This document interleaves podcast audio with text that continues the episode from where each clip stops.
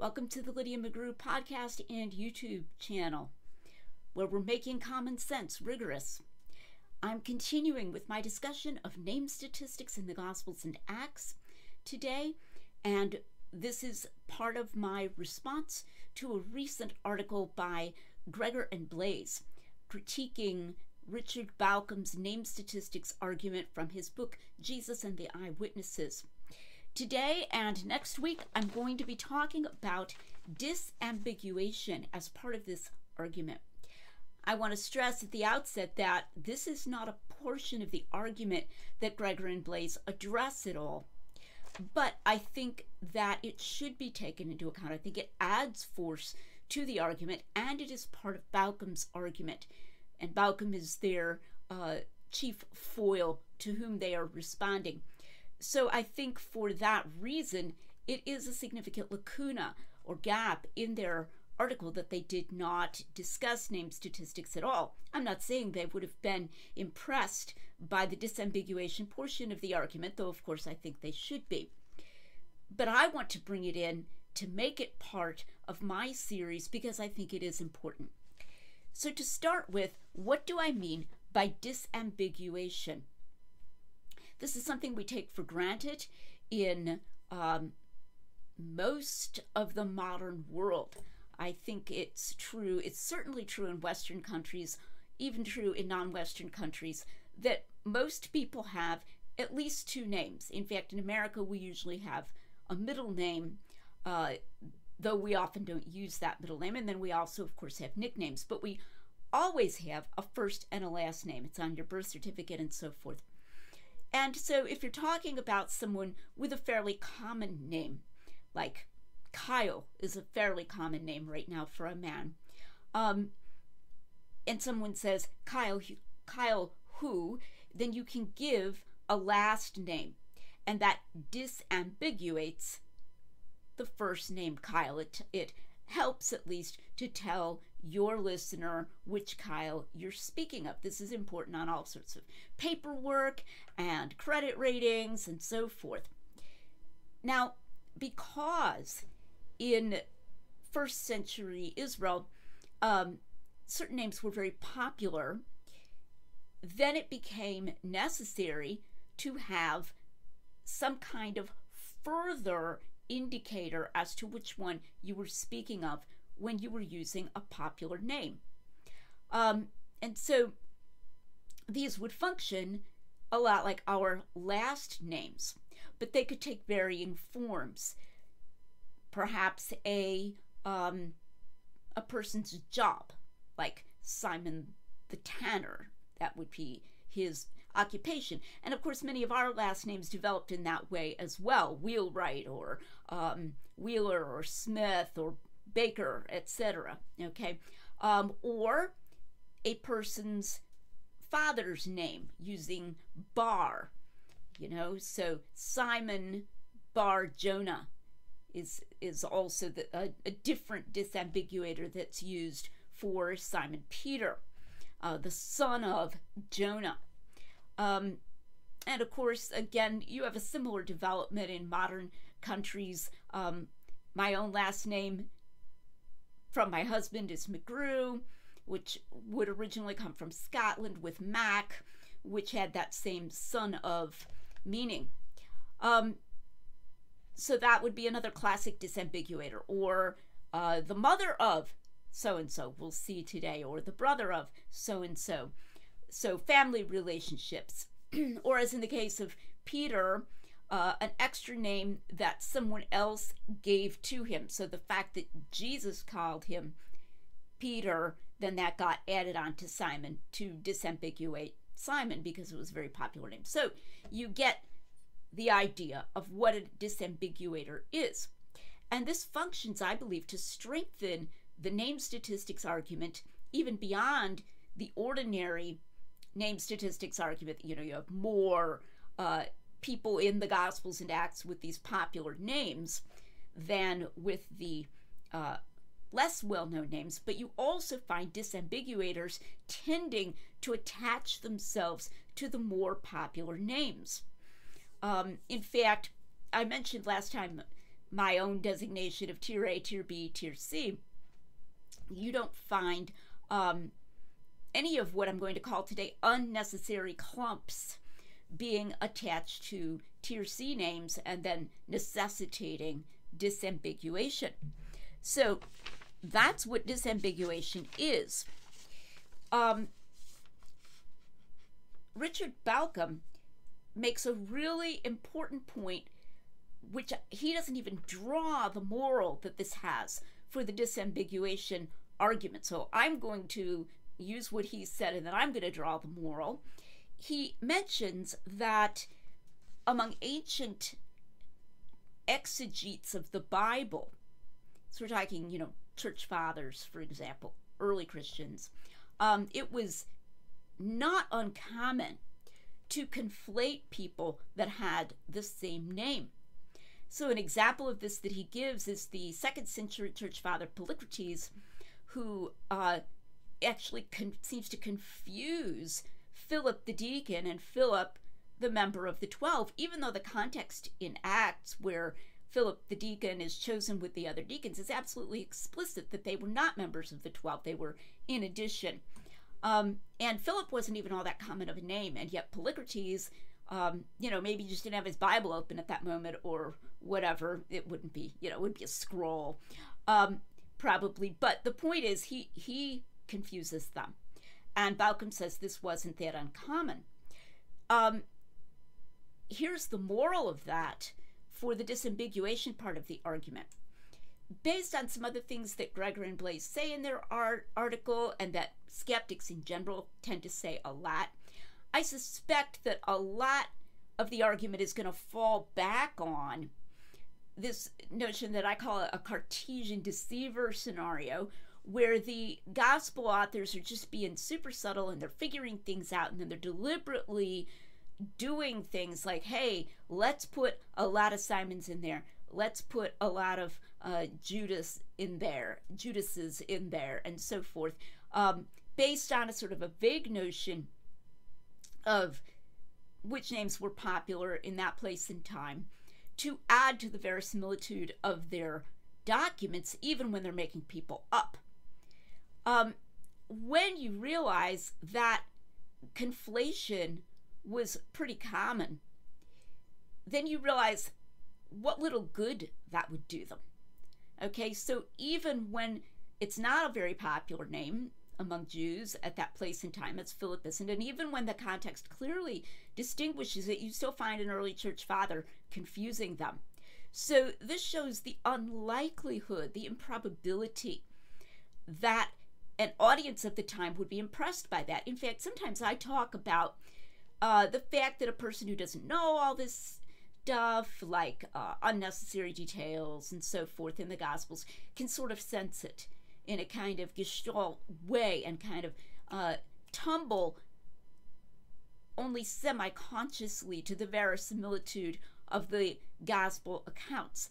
This name statistics argument and the disambiguation argument is not of that kind. I'm going to say it right out. I don't believe it's something that an audience is going to sense in a kind of an inexplicit way because it requires uh, a knowledge of which names were popular and then a matchup between that and the popularity of names in the Gospels. And the very fact of conflation shows that that wasn't happening.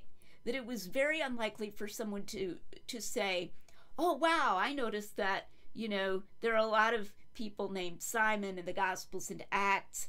And I have a vague notion that that was popular in uh, first century Israel among Jews.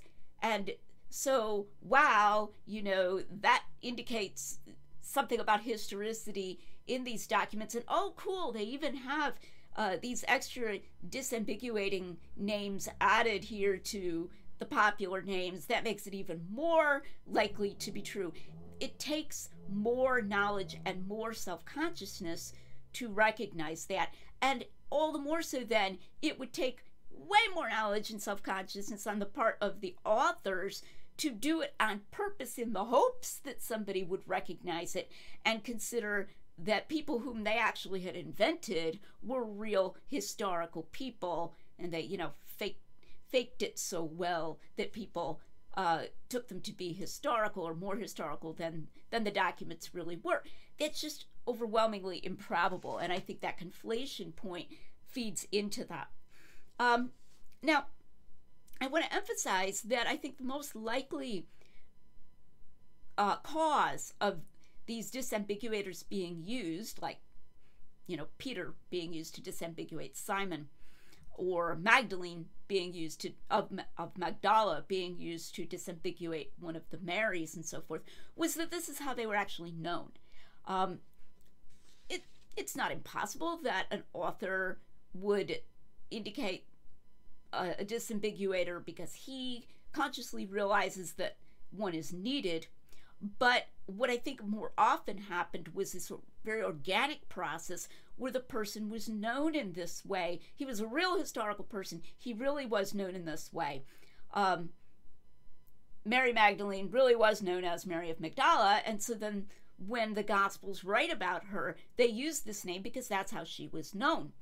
And then it the reason for that is that it just arose organically from the need in the culture to distinguish one Mary from another or one Simon from another. So it doesn't need to be a self conscious procedure on the part of the author, but if the author is seeking to create a semi fictional document, then it would have to be a self conscious procedure.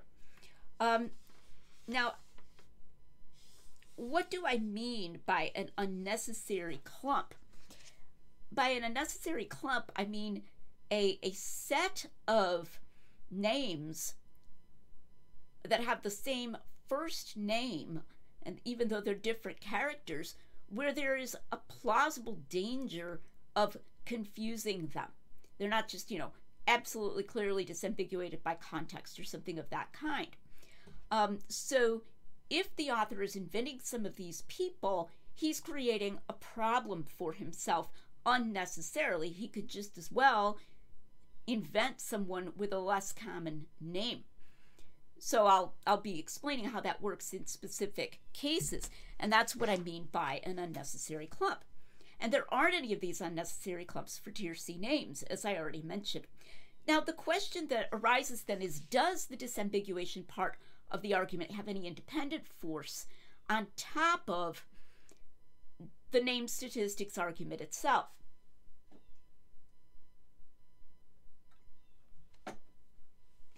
I will be arguing that it does. But I'm going to state first why you might think that it doesn't.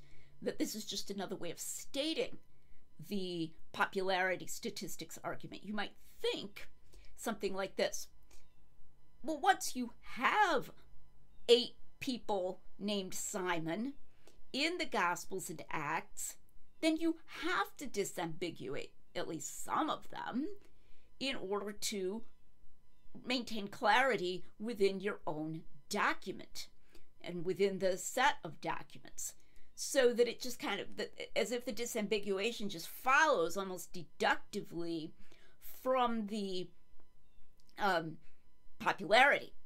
And so then it's just another way of stating the popularity but i think it goes beyond that. In order to see why it goes beyond that we, we need to look more at individual documents.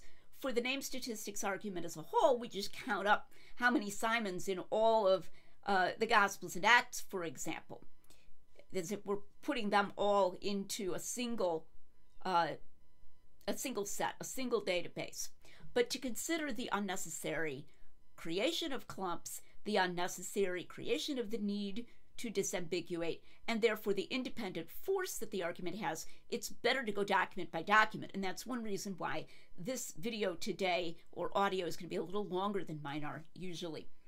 Um, so I consider that it has an independent force because it's not just a given that you have eight Simons. When Mark, let's take it that Mark was the first gospel, but you could do this if you thought Matthew was the first gospel. But uh, Gregor and Blais clearly take Mark to be the first gospel, which it may well have been. So suppose you're Mark, it's not just given to you that there are going to be a whole bunch of Simons. You know, you can't look forward in time and see, other Simons that are going to be added. Um, so within Mark's gospel, you're having the this problem that you didn't need to have. And then you're making more work for yourself by having to add disambiguators. So the creation of artificial persons of popular names, uh, by artificial here I mean fictional, the creation of fictional persons with popular names would create a need for more work, which very well might never be appreciated, as I've just argued. Um, that the audience is unlikely to go, wow, that is it's so realistic because I know this was a popular name.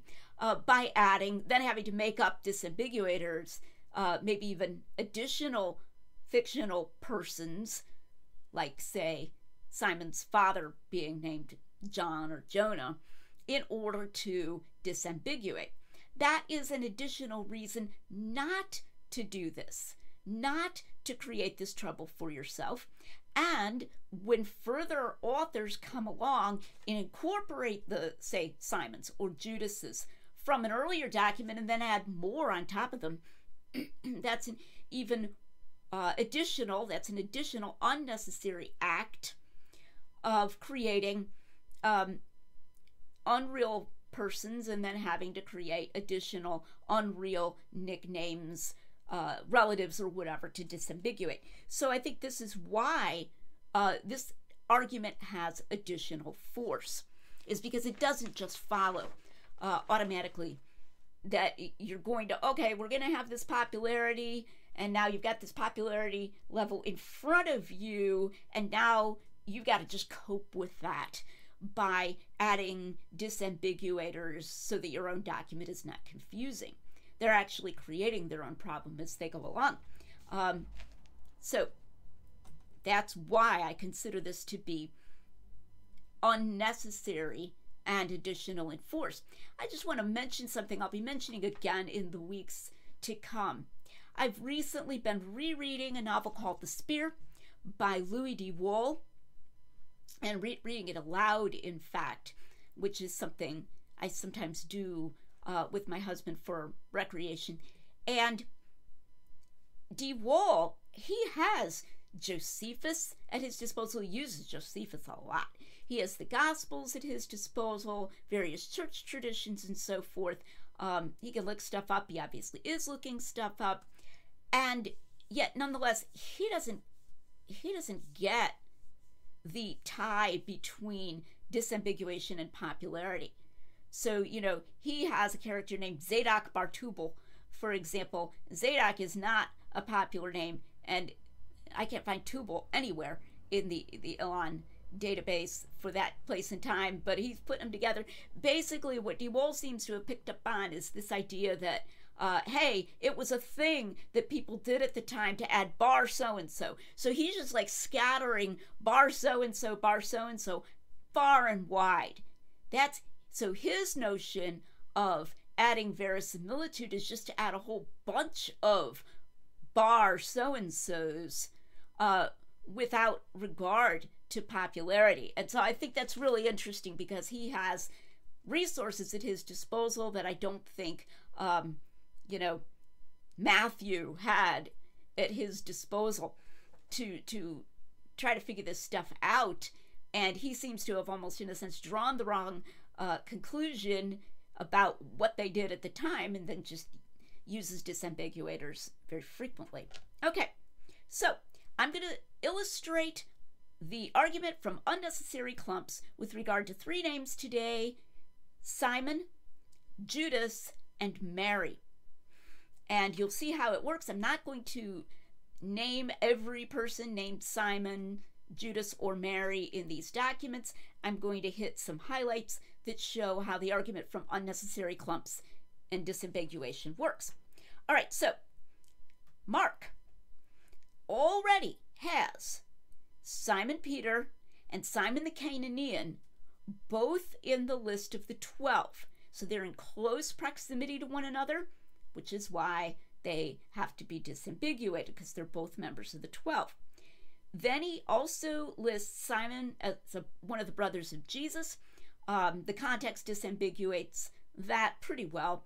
uh, not really, there's not a classical phrase like Simon the such and such or Simon the son of this, but it's it's clear in context these are the brothers of Jesus and Simon the leper, and he calls him Simon the leper. By the way, he couldn't still have been a leper, or they couldn't have been eating at his house, but apparently he had gotten that as a um, an extra name, and it kind of stuck. He probably didn't enjoy that, but the point is that there's already this unnecessary clump in Mark. Let's suppose that Simon the leper is an unreal person that he that he didn't exist. All right, that Mark is inventing that name at least for that person in the house where Jesus' feet uh, were anointed, or that he's inventing the entire incident. Um, he didn't need to call this guy Simon. He could have called him anything, and he certainly, um, if he called him something else, something less popular, he wouldn't have had to add such a weird uh, disambiguator as the leper, which raises a question like, so he was still a leper and he's holding dinner parties in his house? Okay, far more plausible that this guy really existed and he, he really was known as Simon the leper.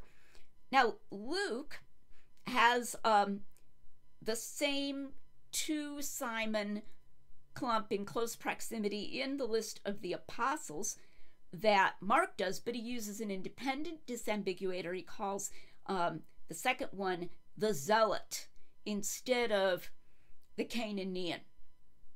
That shows a certain amount of independence, but it also indicates, probably in the culture at the time, the fact that because this guy had a common name, he had especially perhaps among the uh, disciples themselves, this additional indicator added to his name.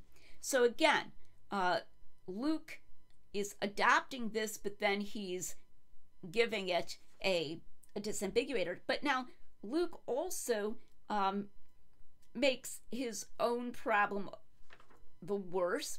Um, he repeats the list of the 12 with its two Simons in the book of Acts.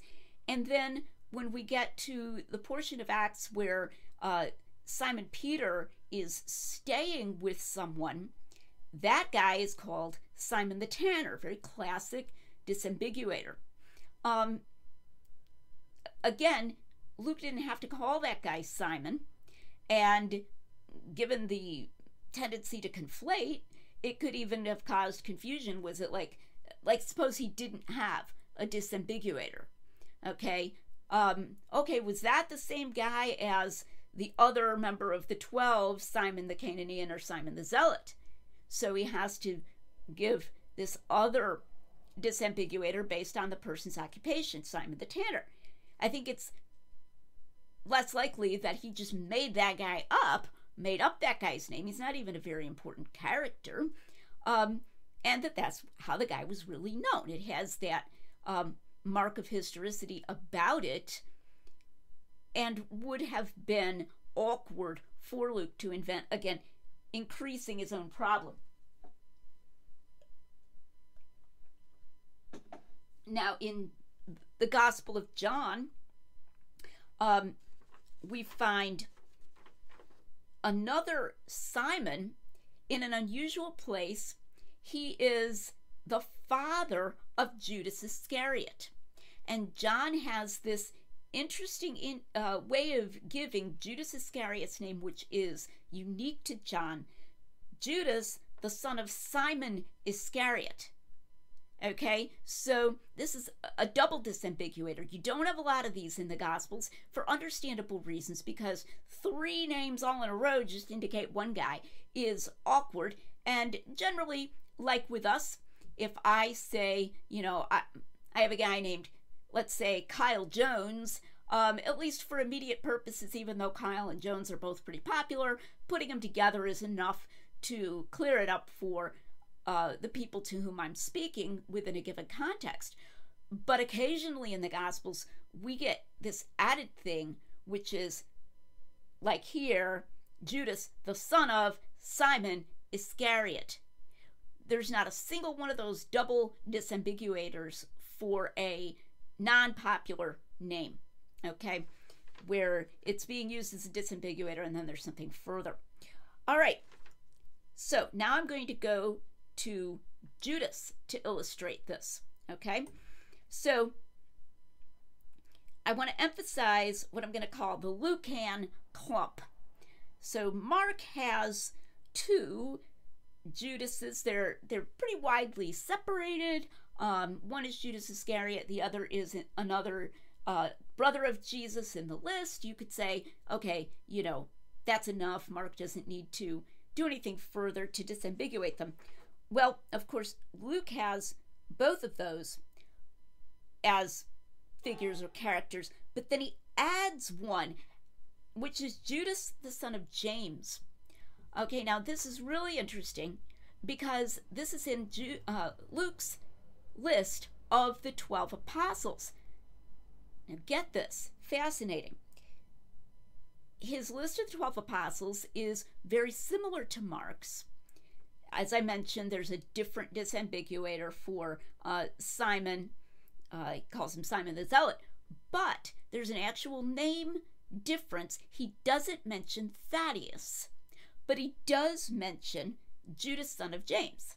Now, Bauckham argues that they were probably the same person. I think they were probably the same person, but the point is it's not the same name. Thaddeus is much less popular than uh, Judas. And when Thaddeus is used in Matthew and Mark in their list of the apostles, they don't disambiguate him. There's no need to disambiguate him. And there probably, when he was called Thaddeus, wouldn't have been a need to disambiguate him among his friends because it's not a, a very widely used name. But Jude or Judas or Judah, those those forms, that that was quite popular. So what Luke is doing is he's taking out a less popular name and he's putting in a more popular name, which he then has to disambiguate by calling him the son of James. Even if they were the same person, there was absolutely no need for him to do that. And so, in a sense, Luke is creating a clump. He's creating an unnecessary clump of two in close proximity to one another, right there in the list of the 12. We've already got Judas Iscariot. Now you're going to give us another Judas, and now you got to call him something else, you know, Judas the son of James, instead of just leaving, leaving it as Thaddeus.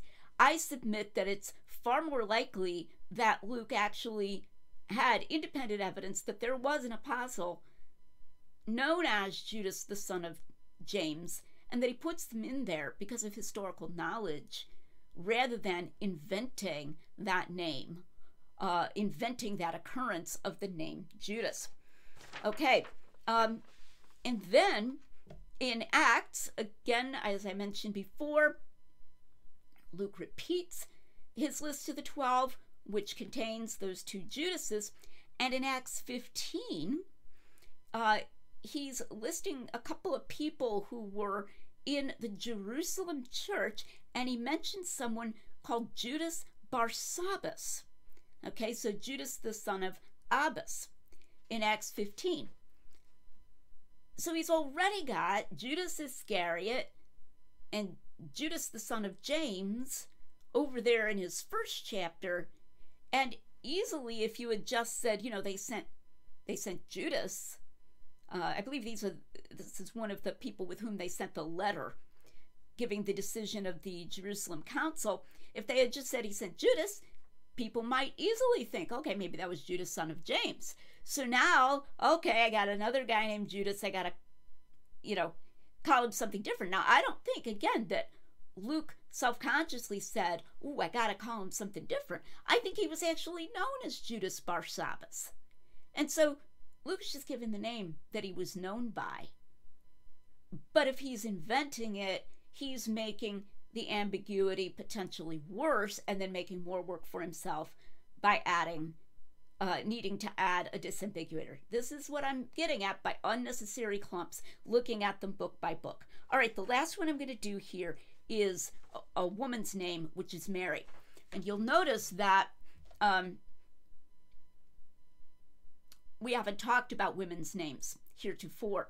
Um, and that's because there aren't a lot of women's names in the Gospels. It's just a really small set. So you really do have an issue of small sample size, you know, sort of ultra small sample size. Um, as far as it goes, it tends to match popularity statistics, but it's a small sample size. But we can talk about disambiguators, which again illustrates that it is a separate argument related to the main uh, statistics argument, but with its own force, because we can note that um, the Marys are unnecessarily clumping and then are disambiguated um, in places where these are, you know, contested individuals. In other words, they're not all, um, you know, attested by independent sources like Josephus or the letters of the Apostle Paul or something like that. Um, and so the authors again are creating a, problem for themselves by making too many Marys and then having to add disambiguators to at least some of them. Um, and so we don't need a large sample. I can also say that there's not a single place where a woman is disambiguated where she's uh has an uncommon name. So Joanna, the wife of Chuza, that I often talk about, Joanna was one of the top female names, even though she's the only one in the Gospels. Okay, so in Mark, we already have a two Mary clump in close proximity to each other, two people right at the cross, Mary Magdalene and Mary, the mother of James the Less and Joseph. In passing, notice that that is another double disambiguation. James, which was a fairly popular name, is being further disambiguated by calling him the less. Um, okay, but if, let's suppose that the second Mary didn't exist, that she's an invention of anonymous community transmitters or of Mark, um, he doesn't he doesn't need to include her then. He can give a different name. Okay, so that if you're going to have two women standing there at the foot of the cross, just or three women or whatever, just give them all different names for goodness sake, right? Um, so we've got an unnecessary clump, unless of course it's history. So what I'm saying unnecessary, what I'm saying is that from the perspective of invention, it's creating an unnecessary awkwardness. From the perspective of history, it can just be reportage of the women who were there at the cross. Um, John then uses a unique disambiguator, probably to refer to the same woman named Mary. Uh, he calls her Mary of Clopas, and I think that she's uh, probably the same person. He mentions her also there at the cross. Now, Luke has Mary, Jesus' mother. Of course, that comes up in his infancy story, but he mentions her again in chapter 1, Mary, the mother of Jesus, um, at the time when the church is gathering together and praying. So there she is at the beginning of Acts. And then a few chapters later, Luke has another Mary, unique to Luke, Mary, the mother of John, surnamed Mark. John is a popular name, by the way. We got it. That's the third of our um, unnecessary extra, you know, double disambiguators, throwing that in, in passing. Um, but I'm focusing right now on Mary, the mother of John Mark. Okay, she doesn't appear anywhere else. She's a relatively minor character. She owns a house or is the hostess of a house where the church meets. If he's going to make up the name of uh, some female character, you know, and he's writing a partially fictionalized account, why give her such a popular name where already your reader, Theophilus, who's read um, Luke, is going to have some Marys, and you writing your gospel have Mary, the mother of Jesus. Now you've got to um, give him or give her another disambiguator, and even this more complex one, the mother of John, who is known as Mark. Okay, so classic case where it's it would be uncalled for, unnecessary in fiction, except on one of these ultra subtle and highly improbable Cartesian deceiver scenarios for Luke to do this. Okay, so that shows you how the disambiguation argument works in the case of these, these clumping names. It's not just given that, oh, I'm going to have a bunch of Marys. Okay, now I'll give them uh, disambiguators. They're successively adding uh, persons, and if it's fictional, they're adding persons that create an unnecessary potential for disambigu or for ambiguity and a need for disambiguation. Now, next time I'm going to be talking about something a little different related to the disambiguation argument, namely individual names that aren't clumping within the Gospels that have disambiguators anyway. The most striking of, of those is Jesus. And I'm talking about Jesus of Nazareth.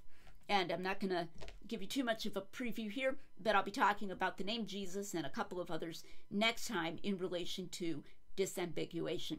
So I hope you'll come back and I hope that you will follow along because this is a really cool argument and we want to give it its due. So I'll see you next time here at the Lydia McGrew channel where we're making common sense rigorous.